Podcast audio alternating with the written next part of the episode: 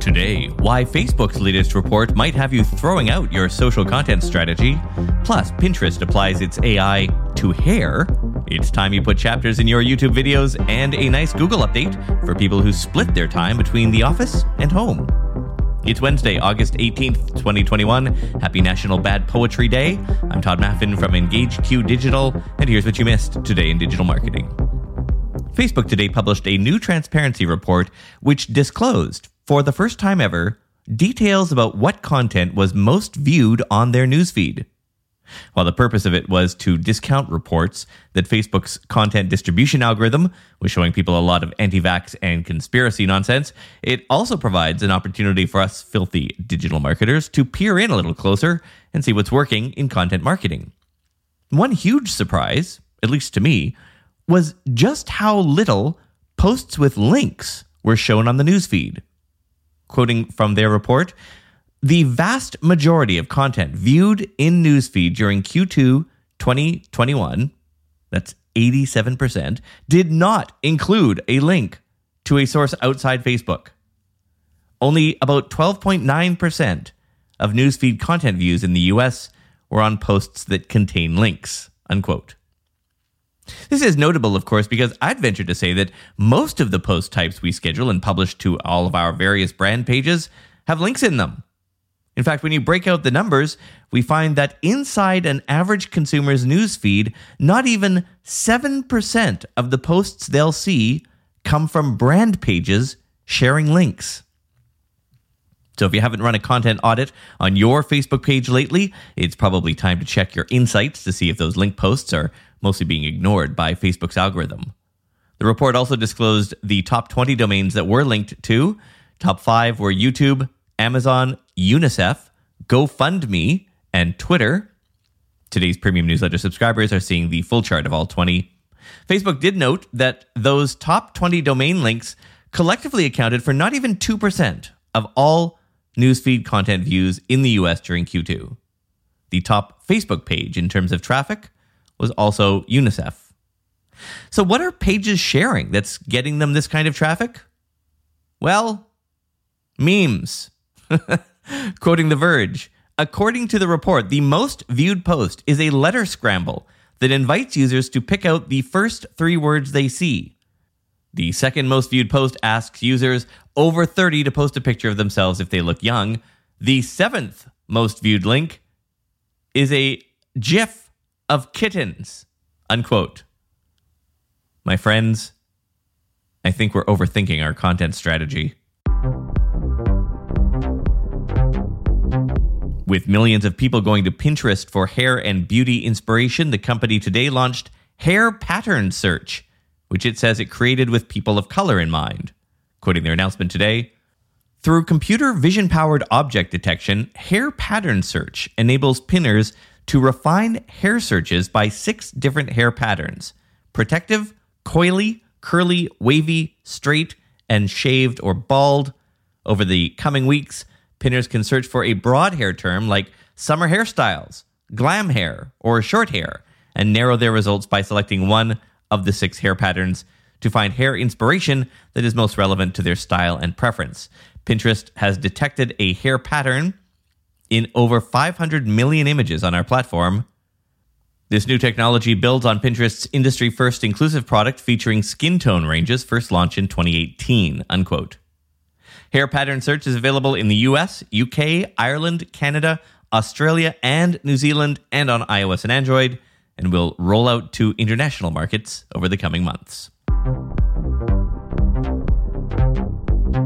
YouTube's is pushing chapters out a bit more. Chapters are those section markers you can list that YouTube will create little bookmarks for, which people can use to jump to a specific part of your video. In particular, video chapters will now surface in searches you do in the YouTube mobile app. Here's how YouTube explains it. Quote, up until now, when you've browsed for a video to watch on YouTube, you'd see a thumbnail image of each video. It gave you a chance to gather a quick snapshot of the video's content. Now, you'll be able to make even more informed decisions about what you're going to watch through video chapters directly in the search page. When available, these time stamped images detail the different topics covered in the videos and let you better evaluate the video you're about to watch. You can also jump directly to the section most relevant to your specific interest, unquote. From a digital marketing point of view, I think you know what's next for you, and that's to start using chapters in your videos. It's actually easier to do than you might think. You just put time codes and a brief headline of each chapter in the video's description. There isn't any specific format. YouTube's pretty good at figuring out what you mean. Don't worry if it doesn't seem to take. YouTube says not all videos are eligible for auto segmentation right now, but they should backfill once it's fully rolled out. And finally, Google today announced a nice upgrade for those of you who alternate between working in an office and working from another location, like home. Starting August 30th, you will be able to indicate where you're working from directly on your Google Calendar. You can add a weekly working location routine and update your location as plans change. This feature will be off by default Though Google says on August 30th, you will be shown an onboarding dialog with the option to enable it. This will only work on the following workspace plans Business Standard and Plus, Enterprise Standard and Plus, Education Plus, nonprofits, and G Suite business customers. It is not available for people who use Workspace Essentials, Business Starter, Enterprise Essentials, Education Fundamentals, or G Suite Basic customers. I'm off to fight with the new smart door lock, which it turns out isn't very smart at all. Talk to you tomorrow. All by myself, I'll be alright, waiting for you to come tonight. But if you never ring my bell, I'll be alright.